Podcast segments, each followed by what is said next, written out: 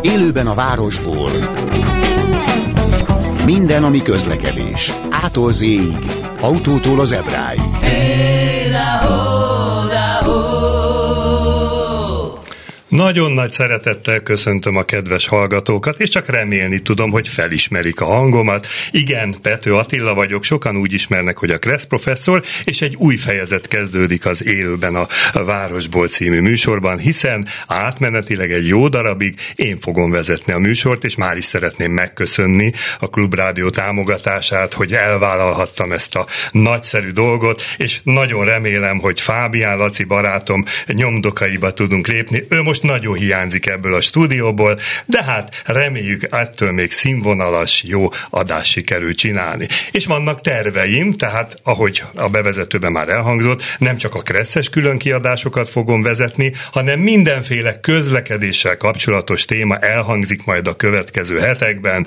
Nem csak a közúti közlekedés lesz itt vonatozás, villamos, hajózás, repülő, drón, olyan ö, fontos gondolatokat szeretnék átadni, ami egyébként engem is érdekel, és ami szerintem a hallgatókat is. De hát mivel ez az első ilyen adás, ezért ma természetesen egy kresszes külön kiadás lesz, amiből az következik, hogy lehet minket telefonon hívni, lehet üzeneteket küldeni, és természetesen hoztunk millió egy témát, ezeket mind meg fogjuk beszélni, úgyhogy már is mondanám a telefonszámunkat, ez egy budapesti városi szám lesz, aki mobilról hív, az úgy írja be, hogy 061 240 79 53, tehát még egyszer, városi szám 240 79 53, és természetesen várjuk az SMS-eket is, mondom az SMS számunkat 0630 30 30 953, tehát még egyszer 06 után 30 30 30 953, és itt nem csak SMS-ben tudnak a hallgatók jelentkezni,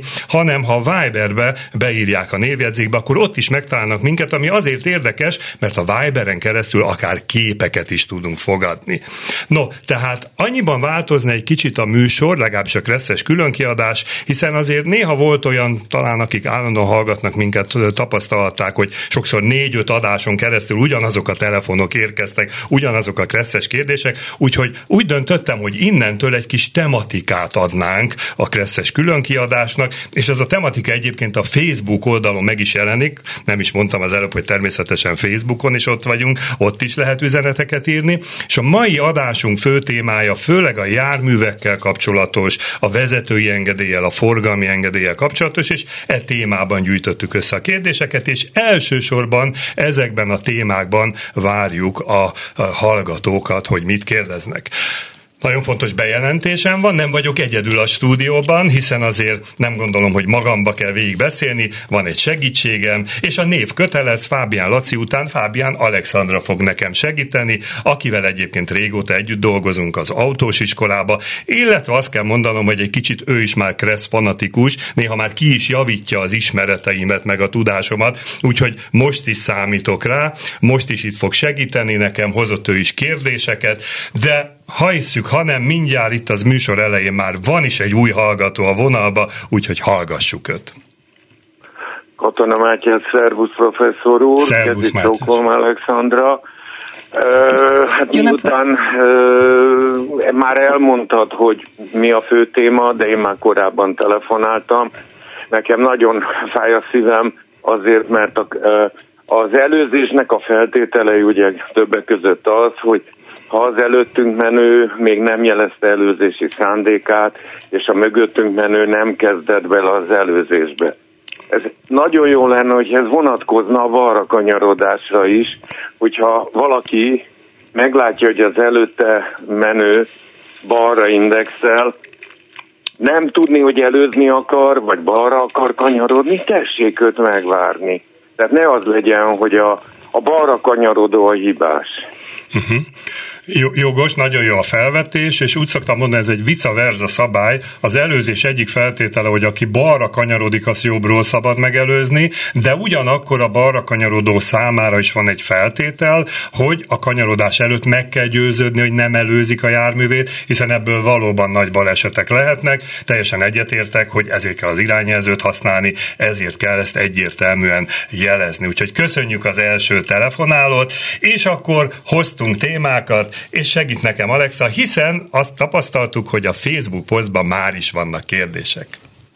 Így van, köszöntöm én is a hallgatókat, és nagyon köszönöm a lehetőséget, hogy itt lehetek, segíthetem valamilyen formában az adást, illetve a bemutatást is így előre.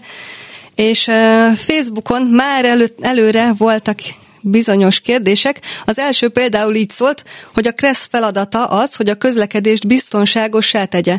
Ezt a célját csak akkor érheti el, hogyha a közlekedők túlnyomó része betartja. Ennek feltétele a szabályok ismerete a szabályoknak olyan egyszerűeknek, egyértelműeknek kellene lenniük, hogy ez a tudás valóban általános lehessen. Tehát, hogyha ehhez professzorra van szükség, akkor nagy baj van. Húha, ezt most én kaptam személyesen, úgy érzem Bizony. ezt a kérdést, hogy miért vagyok egyáltalán Kressz professzor. Ennek azért a története 12 évre megy vissza, itt a Klubrádióban neveztek el Kressz professzornak, hiszen mindenre tudtam válaszolni, de én úgy gondolom természetesen igaz, hogy az egyszerű közlekedőknek egyszerűen kell tudni a szabályokat, de mindig vannak a szabályokban olyan csalafintaságok, amit azért tényleg csak akkor lehet érezni, hogyha az ember behatóbban foglalkozik, úgymond ezzel a tudományal, és a tudomány, hát akkor megtiszteltetés számomra ez, hogy Kressz professzornak hívnak. Ehhez kapcsolódóan egy gondolat volt még a Facebookon, hogy miért gondolja a Kressz prof, hogy az autópályán az útkereszteződés feloldja a táblával jelzett sebességkorlátozást, amikor az autópályán nem lehet útkereszteződés. Na hát ezért vagyok professzor, hogy erre választ tudjak adni. Valóban kresszórákon azt tanítjuk, hogy az autópálya ez egy olyan útvonal típus, ahol nincsen legalábbis szintbeli útkereszteződés, és ezt továbbra is tartom. Hozzáteszem, bármilyen furcsa, de maga a kressz ezzel nem foglalkozik. Ezt csak tanítjuk azért, mert a kresszen kívül vannak olyan jogszabályok, amelyet még érdemes figyelni, ennek az úgynevezett forgalomszervezési szabályzások, és abban került rögzítésre, hogy az autópályán igazából kétféle kereszteződés lehet, illetve pontosítsunk, egyik nem lehet, hiszen színbeli nem lehet, de úgynevezett nem színbeli kereszteződés, vagy csomópontok létezhetnek, tipikusan itt van az a bizonyos lassítósáv, ha fölhajtunk a gyorsítósáv, és bizony ez is út, és két út találkozás a kereszteződés. Nyilván ennek akkor van jelentősége, ha például egy sebességkorlátozó táblát kitesznek, hogy az meddig érvényes, és azért jogos, hogy a lecsatlakozásig érvényes, mert utána, ha valaki fölhajt, fogalma sincs, hogy előtte kihelyeztek egy elsőbségadás kötelező táblát, tehát szerintem ez a lényeg. Tehát akkor egy nem szintbeni csomópontnak lehetnek szintbeni részei, amik viszont kereszteződésnek minősülnek. Így van, tehát van az aluljáró, fölüljáró, ahol elhagyjuk az autópályát, de ahol becsatlakozunk, az bizony egy színbeli kereszteződés. Ismerek egyébként olyan benzinkút részt, például a Baracskai lehajtónál, ahol ugyan benzinkút van kiírva, de le lehet menni az autópályáról, az egy csomó pont, az is egy kereszteződés, és már is van egy új hallgatónk, hallgatjuk őt szeretettel. Jó napot kívánok, én vagyok a vonalban. Igen, tessék mondani. Igen, Budapestről beszélek, és két kérdésem lenne egy parkolási ügyel kapcsolatos a dolog.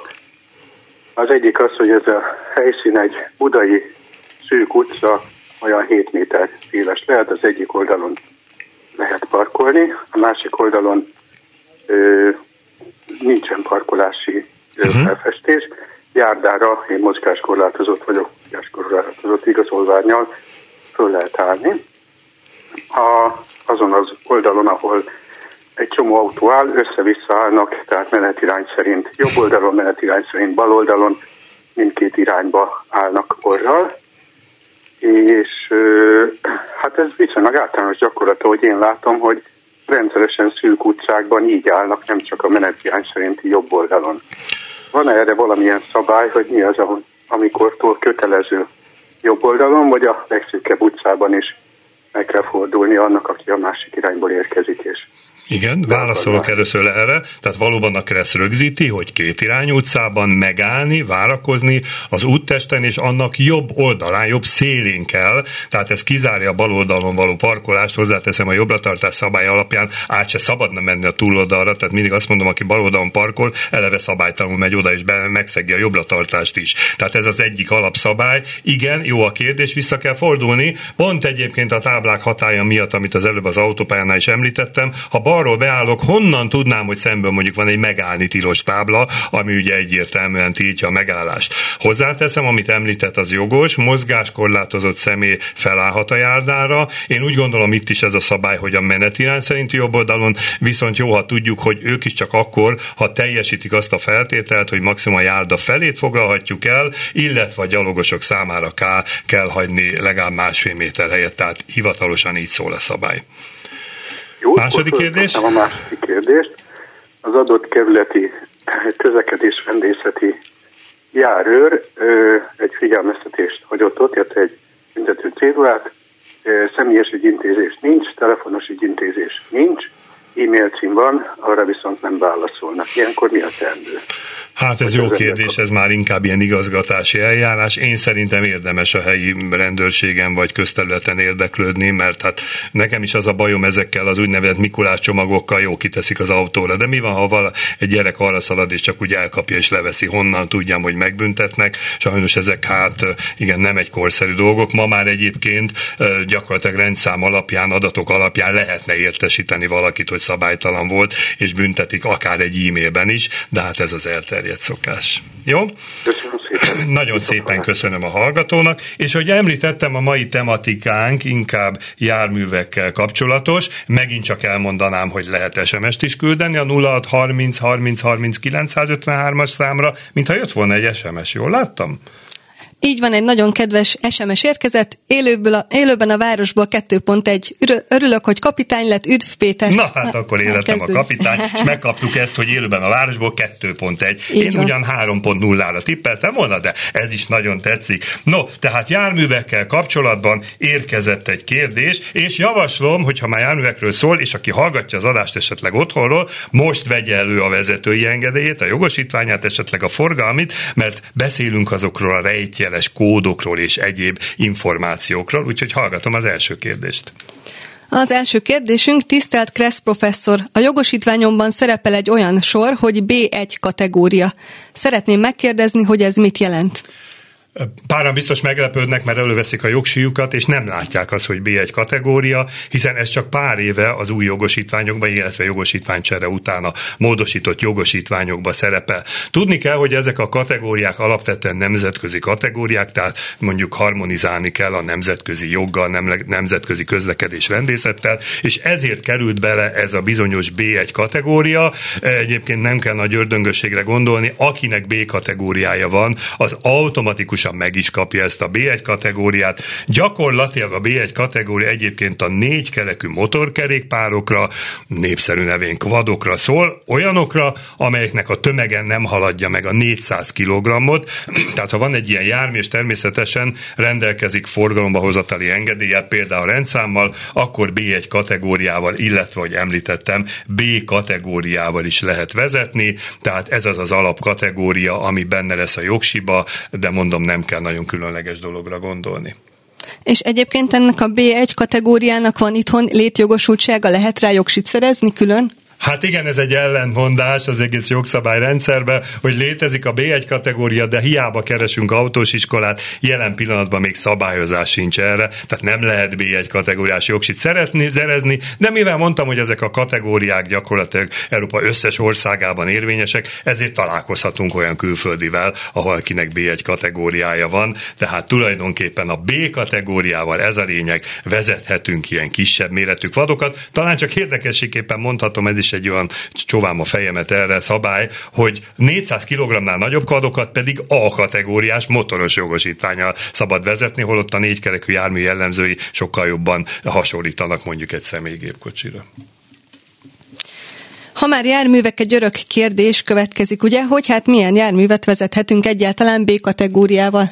Szuper a kérdés, és amikor a Kresztan folyamokat tartom, mindig rám néznek a, a tanulók, hogy hú, ez egy meglepetés, hát nem csak személyautót vezethetünk B-vel, hát nem csak személygépkocsit lehet vezetni B-vel. Eleve a, a jogszabályban megnézem, nem is az van leírva, hogy személygépkocsit lehet vezetni B kategóriával, hanem 3500 kg meg nem haladó, megengedett legnagyobb ösztömegű gépkocsit, és ebben nem csak a személygépkocsik tartoznak bele, akár egy nagyon nagy terepjáró is, hanem bizony azok a kisáruszállító furgonok, amelyeket látunk az utcán szaladgálni. Egy a lényeg, hogy a forgalmi engedélyben 3500 kg megengedett legnagyobb ösztömeg legyen rögzítve maximum. Tehát ez B kategóriával vezethető. Ezen kívül van egy csomó úgynevezett nemzeti kategória, amit szintén lehet ilyen jogosítványjal vezetni. Például sokan tudják ezt, hogy a B kategória nagyon jó segédmotoros kerékpára is, robogónak is szokták becézni, sőt, még moped autóra is, hiszen az is egyfajta segédmotoros kerékpár. Na itt is már is van egy ellentmondás, hogy valaki személyautóval megtanul vezetni, és akkor hogy fog utána motorozni úgy, hogy lehet egyébként még biciklizni se tud,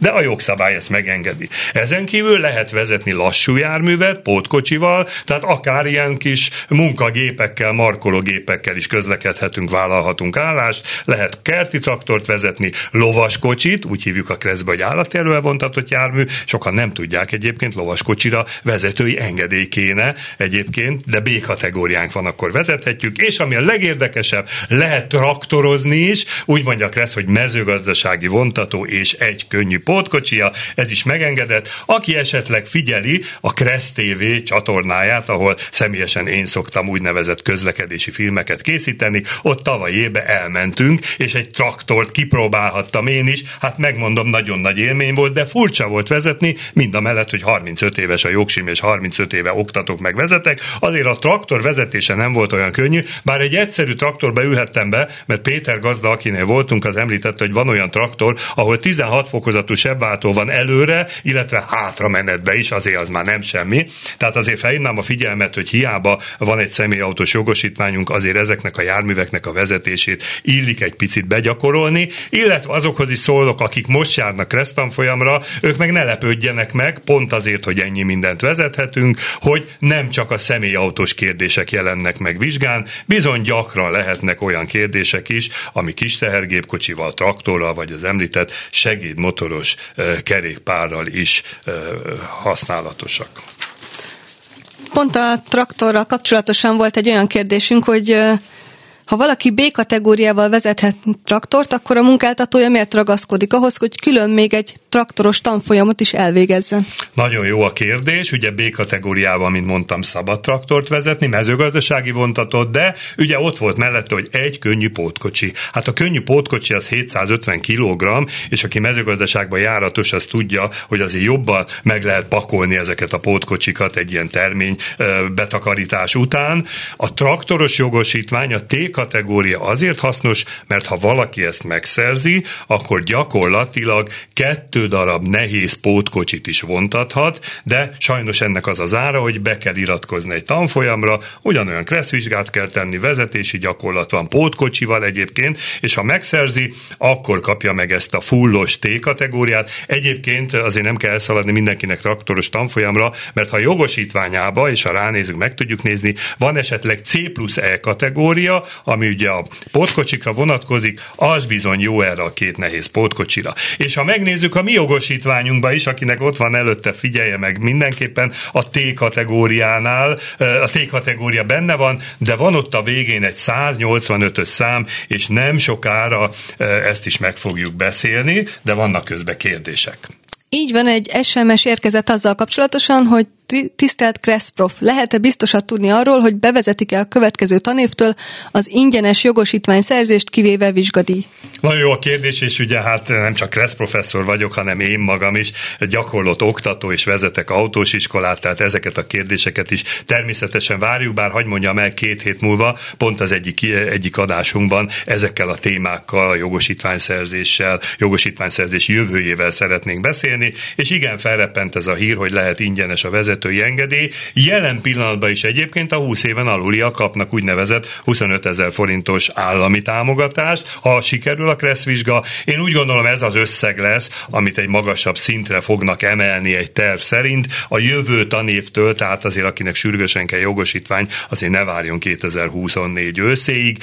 Itt azért vannak olyan kérdések, és ezt azért mindenképpen érdemes megemlíteni, hogy azért a vezetői engedély megszerzése az nem egy ilyen fix összeg. Nagyon sok tanuló van, akinek plusz órákat kell venni, plusz vizsgákat, tehát én úgy gondolom ennek egy részét lehet támogatni. Hagy mondjam el, most volt egy tanulónk egyébként, jó, nem fiatal volt, de 1 millió 400 ezer forintnál fejezte be a vezetői engedély megszerzését, vezetett vagy 150 órát, de úgy, hogy még ő kérte, mert még ezt is azt is meg szerette volna tanulni, tehát azért mondom, hogy nyilván a teljes ingyenesség az így nem realizálódik, de a támogatás lehetséges. Eközben érkezett egy támogató üzenet itt Viberen nekünk, Józseftől, hajrá, Kressz professzor úr, jó a műsor! Nagyon szépen köszönjük, és örülök, hogy tetszik. Szegény Lacika remélem hallgatja az adást, és most büszke ránk, hogy a nyomdokaiba léptünk. És akkor járművekkel kapcsolatban úgy emlékszem, még érkezett egy fontos kérdés. Így van azzal kapcsolatosan, hogy valaki lovat szeretne szállítani utánfutón. Ehhez megfelelő egy B-kategóriás kategóriás jogosítvány? Hú, múltkor nehéz helyzetben voltam, mert egy, egy kislány beiratkozott a tanfolyamra, és amikor ezt elmondtam neki, akkor kiderült, hogy hoppá, hát nem vezethet majd lovakat, pedig ő lószállító terve volt. Azért, mert sokan talán nem tudják, hogy az első jogosítványt úgy hívjuk, hogy kezdővezetői engedély, és kettő évig ez azt jelenti, hogy nem tudunk utánfutóval közlekedni, illetve az egy kiskaput megemlítettem neki, majd ezt is elmondom. De alaphelyzetben itt a kérdés arra irányul, hogy B-kategóriás jogsival lehet egyáltalán utánfutót és mekkora utánfutót húzni. Természetesen ez is pontosan benne van a szabály, szabályokba. Hivatalosan a könnyű pótkocsi, azt már említettem a traktornál is, 750 kg-ig vontatható egy B-kategóriás járművel, ugye emlékszünk B-kategória 3500 kg-ig volt, sőt a kettő együtt így lehet, na ezt sokan nem tudják, 3500 plusz 750 az 4250 kg,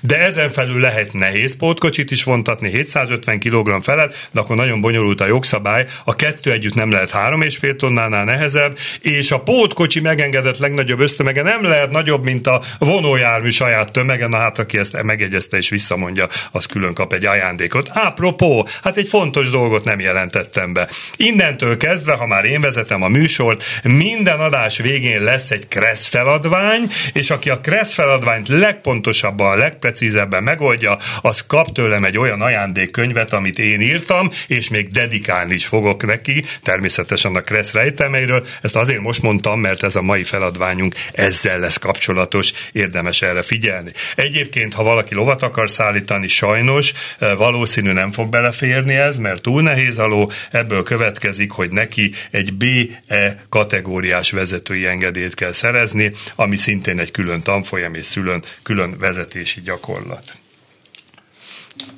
Feladvány egyébként majd az adás után a Facebook csatornán fog megjelenni. Továbbra is várjuk a hallgatókat, lehet telefonálni, SMS-t küldeni. Most egy pici szünet. Élőben a városból 2.0 hey, Továbbra is nagy szeretettel köszöntöm azokat, akik éppen velünk tartanak. Pető Attila vagyok, a Kressz professzor, és a mai naptól kezdve én fogom vezetni az Élőben a Városból című műsort. Szeretném elmondani a telefonszámunkat 061 240 7953, itt hívni tudnak, illetve az SMS és Viber számot 0630 30 30 953. Várjuk az üzeneteket és a hívásokat, és közben jött egy kérdés. Így van, érkezett Viberen egy aggódó kérdés, hogy hát jó napot kívánok, mi történt Fábián Lászlóval? Húha, nem tudom mennyire publikus, hogy elmondjam. A poénkodnék azt mondanám, hogy Fábián Lacit kiküldtem fél évre Ázsiában, hogy az ázsiai közlekedési helyzeteket elemezze, és utána rengeteg műsorban ezt feldolgozunk. Semmi baj, Lacival elutazott külföldre egy nincs jó olyan fél rossz évre. dolga. És nincs olyan rossz dolga. De van egy hallgató a vonalba, hallgassuk őt. Haló? Jó napot kívánok! Tiszteletem műsorvezető úr. Nagyon szépen köszönöm, vagyok. megismerem a hangod, minden adásba szoktál telefonálni. Szervusz tanár úr. Szervusz. A, üdvözlöm Alexát is. A, a Facebookon autópályával kapcsolatos bejegyzésnél egy kicsit megvédtelek, mert azt írta a bejegyző, hogy hát honnan gondolja a Kressz professzor, én meg írta neki, hogy nem gondolja, tudja. Köszönöm szépen. És ajánl, ajánlottam neki, hogy vegye elő a Kressz és olvassa el a függelékben a fogalom meghatározásokat, ugye ott abban az van, hogy útkereszteződés, az utak szindöveni kereszteződése, elágazása és becsatlakozása. Egymásba torkolása. Igen. Mert írta neki, hogy a teherautóval meg, ö, előzi tilos jelzőtáblát megismétlik a leágazás után. Igen. Mert hogy a, a be, becsatlakozásnál megismétlik, az rendben van, de még odáig lehet, hogy két-háromszáz méter van, tehát a leágazás után. Na most ezzel kapcsolatban kérdezném azt tőle, hogy az útkereszteződés ezekben az esetekben hol kezdődik? Mert ugye a színbeni kereszteződésnél a járdaszegélyek, illetve hát az út packának a meghosszabbított, összekötött vonalában kezdődik az útkereszteződés. Odáig érvényes a tilalmi tábla. A leágazásnál hol kezdődik a kereszteződés? Ott, ahol már le lehet, el lehet kezdeni a lesorolást, vagy ahol már teljes egészében a leálló, illetve hát a kanyarodósávban vagyok, vagy pedig ott, ahol a, esetlegesen a leágazásnak egy tilalmi tábla van kihelyezve a Világos, értem a kérdést. Nagyon köszönöm a kérdést. Ugye autópályáról beszélünk most jelen esetben, ahol mindig Igen. van egy lassítósáv. Nyilván a lassítósáv eleje még szerintem nem minősül útkereszteződésnek, hanem úgy gondolom, hogy ténylegesen annak az útvonal vezetése találkozik a másik úttal. Mondok erre egy érdekes példát, bár ez városi példa. Csepelen a Gubacsi hídnál most van egy 30-as korlátozás, és egy tanuló autókkal rendszeresen ott megyünk, és ahol találkozik az egyik út a másikkal, és van egy ilyen kötelező kikerülés kikerülési irány jobbra-balra, én mindig azt mondom a tanulóknak, hogy addig tartsák be a sebességet, mert akkor biztos, hogy a kereszteződés után már nem tudják őket elcsípni, de teljesen jogos a kérdés, tehát ez egy hosszabb, hosszabb útvonal típus. Érkezett kérdés még.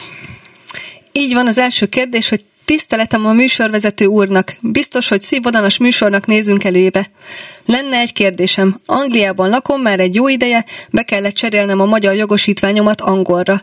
Milyen járműveket vezethetek vele, illetve a magyar B-kategóriás jogosítványhoz képest van-e különbség, és mi az? Nagyon szépen köszönöm. Hát ez egy nagyon jó kérdés, ahogy mondtam, azért alapvetően a nemzetközi kategóriákat nevezzük az ABCD jelekkel. Az azt jelenti, hogy nemzetközi, tehát máshol is érvényesek ezek a jogosítvány kategóriák, tehát Angliában is. Egyébként, ha például valaki Angliából Magyarországra jön, akkor honosítani lehet a vezetői engedélyt, és akkor onnan átvezetik a korlátozásokat. Más kérdés, hogy ismerek olyan európai országot, ahol B kategóriával például 4250 kg-ig lehet bizonyos esetekben járművet vezetni, de alapvetően egységesek. Amiről fogunk, egyébként fogunk majd a folytatásban is beszélni, hogy a vezetői engedélybe beírt kódok között van nemzetközi kód, és hát van olyan, ami csak abban az országban ismernek, és akkor úgy látom, van még egy hallgató a vonalba, várjuk őt. Élenékkal? Igen, egy keresztnevet kérhetek? Üdvözlet, Tamás vagy. Tamás, mibe segíthetünk? Üdvözlöm a professzor urat, és annyi lenne a kérdésem, hogy ami velem történt. Állok, állok autóval, gépkocsival a piros rampánál, Ugye ezt várom a zöldet, Igen. egyszer csak zöldre vált, és akkor ilyenkor mit csinálunk? Indulunk. Eddig nagyon egyszerű. Ebbe a szent pillanatban egy biciklista, ez az élelmiszer szállító uh-huh, biciklista, egy pillanat alatt elém jön. Uh-huh. Feleségemnek köszönhetem, hogy hát ez már elég jött.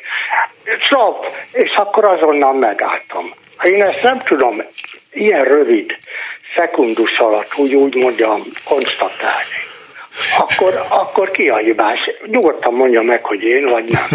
Szerencsére megálltam. Hát igen, ez az a helyzet, amire azt szoktuk mondani, hogy minden tized másodpercnek jelentősége lehet. Természetesen tudok konkrét szabályokat mondani, ami önre is, meg a kerékpárosra is érvényes. Ha, hogyha állnak a járművek a piros lámpánál, jó pár éve most már a Kressz megengedi, hogy a kétkerekű járművek, a járművek az álló járművek között előre haladhatnak, és itt kulcs szó az, vagy kulcsmondat, hogy állnak a járművek, tehát ne bosszankodjunk, ha a motorosok akár középen, a biciklisek az útes jobb szélen, az autók elé mennek, és onnan fognak majd elindulni. Ha abban a pillanatban viszont, hogyha már elindult az előttem haladó jármű, akkor már innen az előzés szabályait kell alkalmazni a kerékpárosnak is, és jelen pillanatban ezt az autót például jobbról nem szabadna megelőzni, hanem hát ha gyorsabb a biciklis, akkor balról az előzés szabálynak megfelelően, ott pedig van egy oldaltávolság, egy megfelelő oldaltávolság előírás, benne van az, hogy ne zavarjuk azt, aki elé megyünk, hát nyilván itt majdnem összeütköztek, akkor ez is kimeríti, de mondom sajnos határ az egész, mert nem tudni pontosan, hogy áthalat, ha egyértelműen haladt, és ez utólag megállapítható, itt mindig ez a gond, ha mondjuk baleset van, kijön egy rendőr, annak be kell bizonyítani, hogy én haladtam, vagy a biciklis be fogja bizonyítani, hogy állt. Tehát ezek sajnos azok az esetek, amik szerencsétlen helyzetek, figyelni kell. Ezek a, a kerékpárosok, a kétkerekű járművek, főleg a jó időben ott vannak az úton, érdemes ilyenkor elindulásnál még körültekintőbben, még jobban figyelni, mert valóban váratlanul felbukkanhatnak. Jó? Akkor én vagyok, vagy nem én vagyok a bunyó? Ö, nem ütköztek össze, úgyhogy senki nem. nem a hunyó.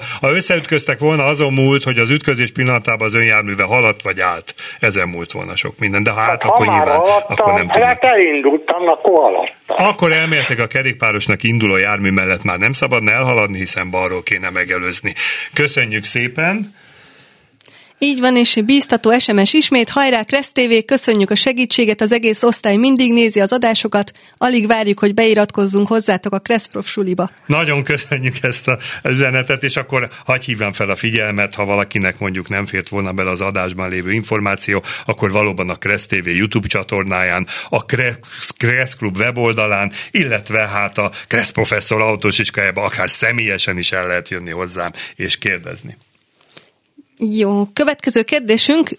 Üdv professzor, ehhez a táblához mit szól? Eddig úgy tudtam, hogy utcasoroktól 5 méteren belül nem lehet sem megállni, sem várakozni, sem parkolni. Ez a tábla pedig ezt a tilalmat bírálja felül?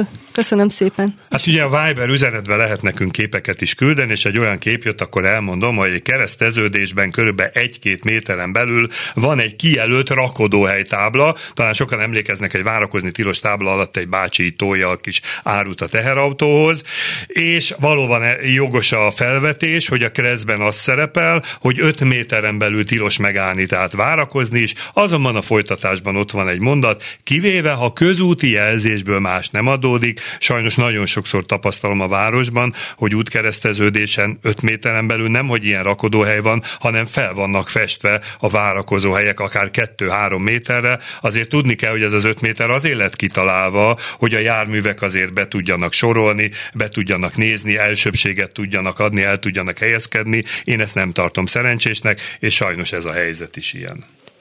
Még Antal üzeneteit egy kis hangulatoldásnak. Kedves Kresszprof, jó lesz ez, menni fog. Egy vicces kérdés, holdjárót milyen kategóriával lehet vezetni? hát egyébként nem is annyira vicces a kérdés, mert, mert biztos, hogy ebben az adásban is fel fog merülni. Nem is a holdjáró, hanem az elektromos roller kérdése, és mindenféle ilyen elektromos kütyű, amivel találkozhatunk az úton. Én szerintem ez egy külön adás témája lesz. Tervezünk meghívni mikromobilitási eszköz szakértőt, és akkor ezeket át fogjuk beszélni, és ígérem, a akkor nem csak a holdjárót fogom felvetni, hanem a légdeszkát is, talán emlékszünk abból a régi ikonikus filmből, én mindig azt mondom, mi lesz, ha azok jelennek meg. És akkor a témánkhoz visszatérve, ahogy mondtad is Attila, valószínűleg érdemes lenne egy kicsit a jogosítványba bejegyzett kódokról beszélgetni, ugyanis ezzel kapcsolatosan is érkezett kérdésünk, mégpedig az, én automata váltós autóval tanultam megvezetni. Az oktatóm azt mondta, hogy csak automatát vezethetek. A kérdésem az, hogy ezt a rendőr honnan fogja tudni? Valóban nagyon jó az információ, sokan nem tudják, tehát mondhatnám azt is, hogy nem kevés tanuló úgymond kínlódik a B-kategóriás megtanulásnál manuális váltóval, említettem, van, aki száz óra fölött vezet, holott automata váltóval sokkal könnyebb megtanulni és levizsgázni, ez igaz. Ugyanakkor ezt is tudni kell, hogy ha valaki automata váltóval vizsgázik, akkor ezt bizony a jogosítványba bejegyzik. Na de hova? Hát most elővehetjük a jogosítványunkat és megnézhetjük a, a kategória betűjeleken kívül bizonyos ilyen kódszámokat, kódértékeket is lehet kapni, méghozzá, vagy lehet látni méghozzá a 10 kettes rublikába, ha megnézzük, és érdemes tisztába lenni, hogy ezek a számok mit jelentenek. Természetesen, hogy a kérdésre is válaszoljak, aki automata sebességváltóra van korlátozva, és mondjuk egy B-kategóriás jogsit szerzett, az mind a B, mind az AM, tehát a robogós kategóriánál találkozhat egy 78-as kóddal, ami azt jelenti, hogy csak automata váltót vezethetünk. Talán érdekessége persze a szabálynak, hogy ott van a traktor és a kerti traktor lassú jármű vezetés lehetősége, azt vezethetjük manuális váltóval, más kérdés, hogy nem fogunk érteni hozzá, hiszen nem tanultuk meg. Azért ezt elmondom, ha valaki automata váltón tanul, a későbbiek során egy különbözeti vizsgát tehet, amiből az következik, hogy teljes értékű lesz a jogosítvány, és ez a 78-as kód kimarad. Egy új hallgató van, aztán innen folytatjuk a kódokat. Haló? Jó napot! Jó napot kívánok! Kár János vagyok. János. Következő kérdésem lenne, egyirányú utcában ugye gyakran előfordul, hogy a biciklisták menetirányal szemben is közlekedhetnek. Mi a helyzet egy olyan jobbkezes kereszteződésnél, ahol én, mint autós, egy olyan egyirányú utcával találkozom, ahol nekem menetirány szerint balról jönnek az autók, tehát nekem jó, tulajdonképpen Világos. nem kell figyelnem, de ha jön egy ciklista, akkor előnyt kell leadnom neki, hogy a menetirányal szemben közlekedik, vagy sem. Na, most, ha Kressz megnézem, valóban léteznek olyan egyirányú utcák, ahol ellenirányba kijelölik, hogy kerékpáros, sőt, vidéken olyan ismerek, ismerek olyan utcát, hogy ellenirányból autóbusz, az autóbusz sávon közlekedhet, ez egy bevett szokás. Ha viszont a jobbkész szabályt megnézem a Kreszben, a jobbkész szabályt egyébként mi hívjuk a Kreszbe, így ne keresse senki, konkrétan az szerepel, hogy útkereszteződésben, gyakorlatilag ha nincsenek elsőbséget szabályozó jelzőtáblák, a jobbról érkező valamennyi járműnek elsőbséget kell adni, és persze ez inkább egy ilyen megszokás, hát ha arra egy irányonnan nem ilyet senki, de ez messze nem így van. Én mindig azt mondom, hogy ha egy egyirány utcából, másik irányból szabálytalanul jön egy jármű, elméletek azt is észre kéne venni. Hozzáteszem, a Kressz például megengedi egy irány utcában éjszaka 22 és 6 óra között a figyelmeztető jelzést, a sárga villogót használom mondjuk kukás autó szemből érkező behajtását, és ahogy az a kereszteződéshez érkezik, bizony elsőbséget kell adnom, tehát az a válaszom, hogy ha az egyirány utcából jobbról jöhet kerékpáros, mert a tábla megengedi, bizony jár neki az elsőbség, sőt hozzáteszem, ha szabálytalanul jön, akkor is érdemes erre figyelni, mert ugye a baleset azért következett be, mert jobbról nem adtam elsőbséget, más kérdés, hogy a kerékpáros is szabálytalan, mert abból az irányból nem érkezhetett volna, de a felelősség ilyenkor maximum megosztott, tehát figyeljünk erre. Köszönöm szépen. Nagyon szívesen.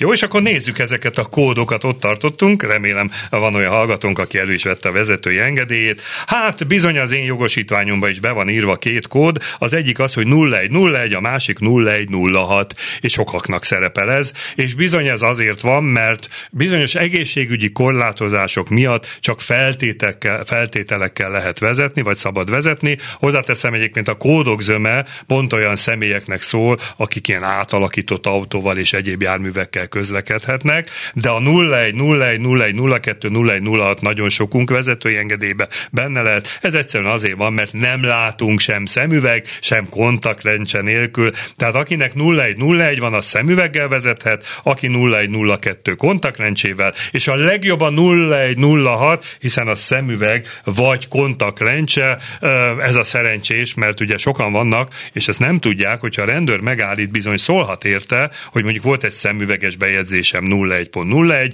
és utána elmentem a szemészhez, csinált nekem kontaktrencsét, bizony ezt a jogosítványba is át kell írni. Úgyhogy érdemes ezeket a kódokat átböngészni, nagyon sok érdekeset találunk, például olyan kód is van, 63-as, hogy utasok nélkül szabad csak vezetni bizonyos korlátozással, de a kedvenc kódom a 68-as, úgy szól a szabályba, hogy tilos az alkoholfogyasztás. Hát persze most föltetik a eh, hallgatók a kérdést, hogy hát hogy lehet ilyen benne a jogosítványkódban, amikor amúgy amúgy is tilos alkoholos állapotba vezetni, ne felejtsük el, ezek nemzetközi kódok, és vannak olyan országok, ahol minimális alkoholfogyasztás mellett lehet vezetni, vagy szabad vezetni, de a 68-as kódot látjuk, akkor gyakorlatilag ott így sem. Ami még érdekes, és minden jogosítványban benne lesz, az egészségügyi alkalmasság, ezt is meg lehet nézni. Ez régen volt az úrvezetői hivatal, vagy hivatásos vezetői megkülönböztetés, ez gyakorlatilag az egyes és kettes csoportú alkalmasság, a 101-es az egy 101-es, egyébként annak az az előnye, hogy 10 évig érvényes 50 év alatt, a 102-es az a hivatásos vagy kettes csoportú orvosi, tehát gyakorlatilag aki taxit vezet, teherautót vezet, annak biztos, hogy ilyen kód lesz a jogosítványában. Így van, még itt a szemüveges kóddal kapcsolatosan sokszor felvetődik az a kérdés, hogy akkor akinek be van jegyezve ez a csak szemüveggel, vagy szemüveggel és kontaktlencsével vezethet, ugye a 0101, 0102 vagy a 0106-os kód, nekik kötelező tartalék szemüveget tartani az autóban. Hát ugye ezt, erről azt kell tudni, hogy nekik nem kötelező, viszont van egy 110-es kód, hogyha ez van bejegyezve, akkor bizony kötelező, hogy ott legyen egy tartalék szemüveg is az autóban, és ez például ö, oktatás során gyakorlati vezetésnél is így van. Így van. Tehát tudni kell, hogyha az orvos előírja, hogy hogy vezethetek, milyen szemüveggel, kontaktlencsével, esetleg tartalék szemüveggel, akkor ezt az oktatás, sőt a vizsga során kérik. Volt már olyan tanuló. Egyébként tartalék szemüveget ritkán írnak elő, ha valakinek olyan szembetegsége van, ha leesne, eltörne a szemüveg, akkor mindenképpen elő kell venni egy másikat. Volt már sajnos olyan vizsga, hogy ezért nem engedte a vizsga biztos vizsgázni, mert ez a 110-es kód szerepel. És ha végböngetjük a jogosítványunkat, egyben reménykedjünk, hogy nem látunk 181-es kódot, ugyanis említettem ma már, hogy két évig kezdő vezetői engedélynek minősül a jogsing, hozzáteszem igazából csak annyi a vele járó szankció, úgymond, hogy utánfutóval nem közlekedhetünk, motoron meg szemét nem szállítunk, szállíthatunk. Ez két év után lejár, de ha valaki ebbe a két évbe gigsert követel, akkor nem csak egy súlyos pénzbüntetésre számíthat, hanem meghosszabbíthatják a kezdő vezetői engedélyt, és ekkor kapjuk a 181-es kódot, viszont Viszont ha megnézzük a jogsinkat, figyeljük csak meg, ott a végén, akinek B kategóriája van, biztos, hogy ott lesz egy T és egy K megjegyzés, és utána egy kódszám. Na ez vajon mit jelent? Hát a 185-ös kód szerintem mindenkinek oda lesz írva, ezt ma már említettem, ez azt jelenti, hogy az a mezőgazdasági vontató bizony csak egy könnyű pótkocsival vontatható, tehát ebből következik, ha megszerezzük a traktoros vagy CE jogosítványt, akkor gyakorlatilag ezt a kódot kiütik, és akkor jött a két nehéz pótkocsi. A 186-os egy nagyon érdekes kód, hiszen a K kategória az nem más, mint a kerti traktor és az állati erővel vontatott járműre való jogosítvány, amit ebben ezzel a kóddal kiterjesztenek lassú járműre és pótkocsira is, tehát valaki ilyen munkagépet, targoncát, kerti traktor természetesen a 186-os kóddal vezethet. Itt egyébként volt egy érdekes kérdés, mert a segédmotoros jogosítvány, amit AM kategóriának hívunk, 14 éves kortól megszerezhető, ami viszont jó szintén K, eh, illetve, eh, vagy K kategóriára, tehát lassú járműre, kerti traktorra, illetve lovaskocsira, viszont a K kategória kategória életkori határa 16 év, tehát 14 évesen segédmotorral ne ünk fel kerti traktorra, mert bizony vidéken a rendőrök vadásznak erre. Van további kérdés, ugye? Így van, egy hallgató egy nagyon nemes célú felajánlással, felajánlással kapcsolatban érdeklődne. Azt írja, hogy régi 20 éves autót szeretne autószerelő iskolának adni, de az iskola forgalomból kivonva kérni. Forgalomból kivonni csak bontói papírral lehet, persze a kocsi a bontón nem marad, akkor hogyan adhatná ezt oda taneszközként? Hát ez jó kérdés, majd megkeresünk egy olyan iskolát, akinek erre szüksége van, és akkor ebben fog tudni segíteni. Illetve még egy olyan kérdésünk jött, hogy a Bajcsi Kórház Sörgyár utcai bejáratánál nagyüzemi büntetés zajlik. A parkolást csak egy irányból tiltja a tábla. Aki balról érkezik, az nem tudja ezt, csak a csekkből. Gondolom ez merőleges parkolóhely lehet, mm, utána feltételezem, nézünk. de utána nézünk majd. Nagyon köszönöm, hogyha a helyszíneket elküldjük, mert akkor már is itt a térkép meg tudjuk nézni. Sajnos én is ismerek a budai oldalon olyan merőleges parkolót, hogy csak egyik oldalról helyezték el a mozgáskorlátozott várakozóhely táblát, és bizony erre a helyre a másik oldalról is be lehet állni, és az ember csak akkor szembesül ezzel a problémával, hogyha megkapta azt a vaskos büntetést.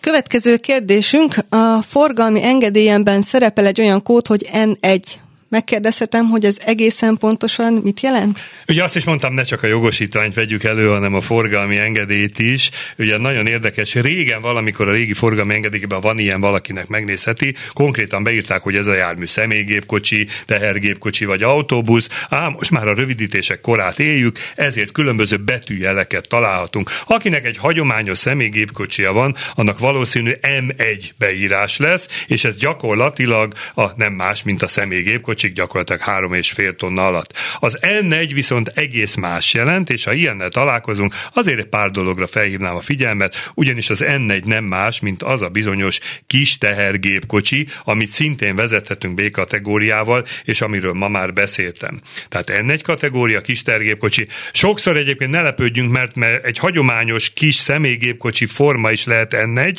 hogyha hátul rakfelülettel rendelkezik, annak idején azért ezt vállalkozások nagyon jól tudják, hogy mivel személygépkocsiról az áfát nem lehet visszagényelni, ezért inkább kis tehergépkocsit vettünk a kétfős családi vállalkozásnak, és az áfa visszajött, de ennek az a hátulütője, hogy az N1 miatt tehergépkocsiként veszünk részt a forgalomba, és mivel rengeteg furgon, rengeteg áruszállító ilyen jármű van a közlekedésben, azért mindenképpen hagy hangsúlyozzak ki négy olyan szabályt, amit sokan nem tudnak, és mégis be kéne tartani, tehát még egyszer kis tehergépkocsival, tilos, háromsávos úton, mondjuk autópálya nem hetesen közlekedve, a legbelső harmadik sávba közlekedni. Ha most megkérdezik a hallgatók, hogy vajon miért van ez, hiszen ez a jármű is 130 km per óra sebességgel közlekedett, vagy benne maradt a kreszben, vagy esetleg olyan indoka van, hogy kilátás korlátozza, de figyeljünk erre, mert hallottam ezért már felelősségre vonást. Mint ahogy, és tudom, hogy a közteresek egyre jobban vadásznak erre,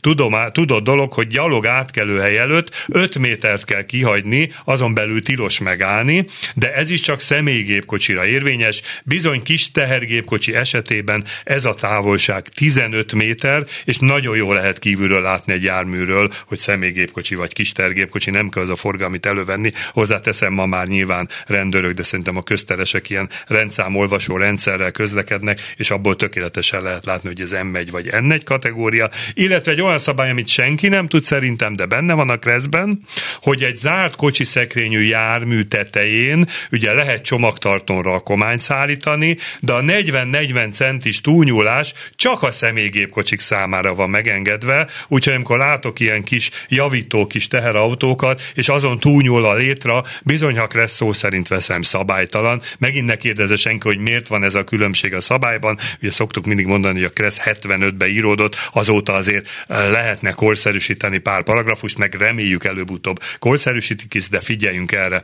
És ismét egy olyan szabály, amiért rengetegszer büntetnek, hogy a járdán való parkolást persze engedélyezi tábla, és még be is tartjuk, hogy a gyalogosnak elegendő helye legyen, de figyeljünk arra, hogy egy tonna tengelyterhelésnél ne, legyen, ne, ne, ne legyen nehezebb a jármű, mert bizony ez is számít. Tehát gyakorlatilag egy két tonnánál nehezebb járműre, és bizony a furgonoknál ez azért ott van ez a tömeghatár, ha nem, ne álljunk föl járműre, járdára, mert büntetést kaphatunk ezért. Egy hallgatónk érdeklődik itt közben a 13-as mezőről, a kis kaparós sorsi ott a bal felső sarokban, hogy ez mit akarhat? Hát igen, ez az a kérdés, amit már régóta sokszor megkaptam, és úgy rimánkodtam, hogy valaki nehogy megkérdezze, mert mai napig nincsen fogalmam, illetve egyszer hallottam egy olyan választ, ha olyan országba megyünk, ahova valamit föl kéne írni a jogosítványra, ez az egyetlen felület, amire tollal rá lehet írni, de Alexa ki is próbálja nekem a jogsiján, hogy tud-e rá tollal írni. Egy biztos, hogy ne kaparjuk le. Tehát nagyon érdekes ez, hogy, hogy ismerjük meg a vezetői engedélyünket, na lehet ráírni? Lehet ráírni, akkor a kaparós sors egy része az arra való, hogy valamilyen bejegyzést tegyen oda. Az illetékes persze ne otthon válaszoljunk. Mivel lassan az időnk végére járunk, rengeteg témánk van, ugye örülünk a hallgatóknak, mindig jönnek SMS-ben is üzenetek, szerintem fog pörögni ez a műsor, a kresszes külön kiadás az mindig egy, egy sláger, erőt eszembe, hol van sláger, ez Zoli az állandó bejelentkezőn külföldről, Zoli, ha hallgatsz minket, el ne hagyjál minket azért, mert nem Laci van, ennyi fért bele az adásba. Sajnos vár még egy hallgató, de neki mondanám, hogyha megadja a telefonszámot, vissza fogom hívni, és meg fogjuk beszélni. Köszönöm, hogy velünk voltak, köszönöm, hogy velünk tartottak, remélem tetszett az új adásszerkezet. Külön köszönöm Alexának a segítséget, a felolvasásokat, külön köszönöm a technikus kollégáknak a segítséget, aki a telefonokat fogadta, és egy hét múlva élőben a városból. Ne felejtsük el a Facebook oldalon a játékot, az ajándékokért érdemes adás után fölmenni és elolvasni. Köszönöm a figyelmet, viszont hallásra!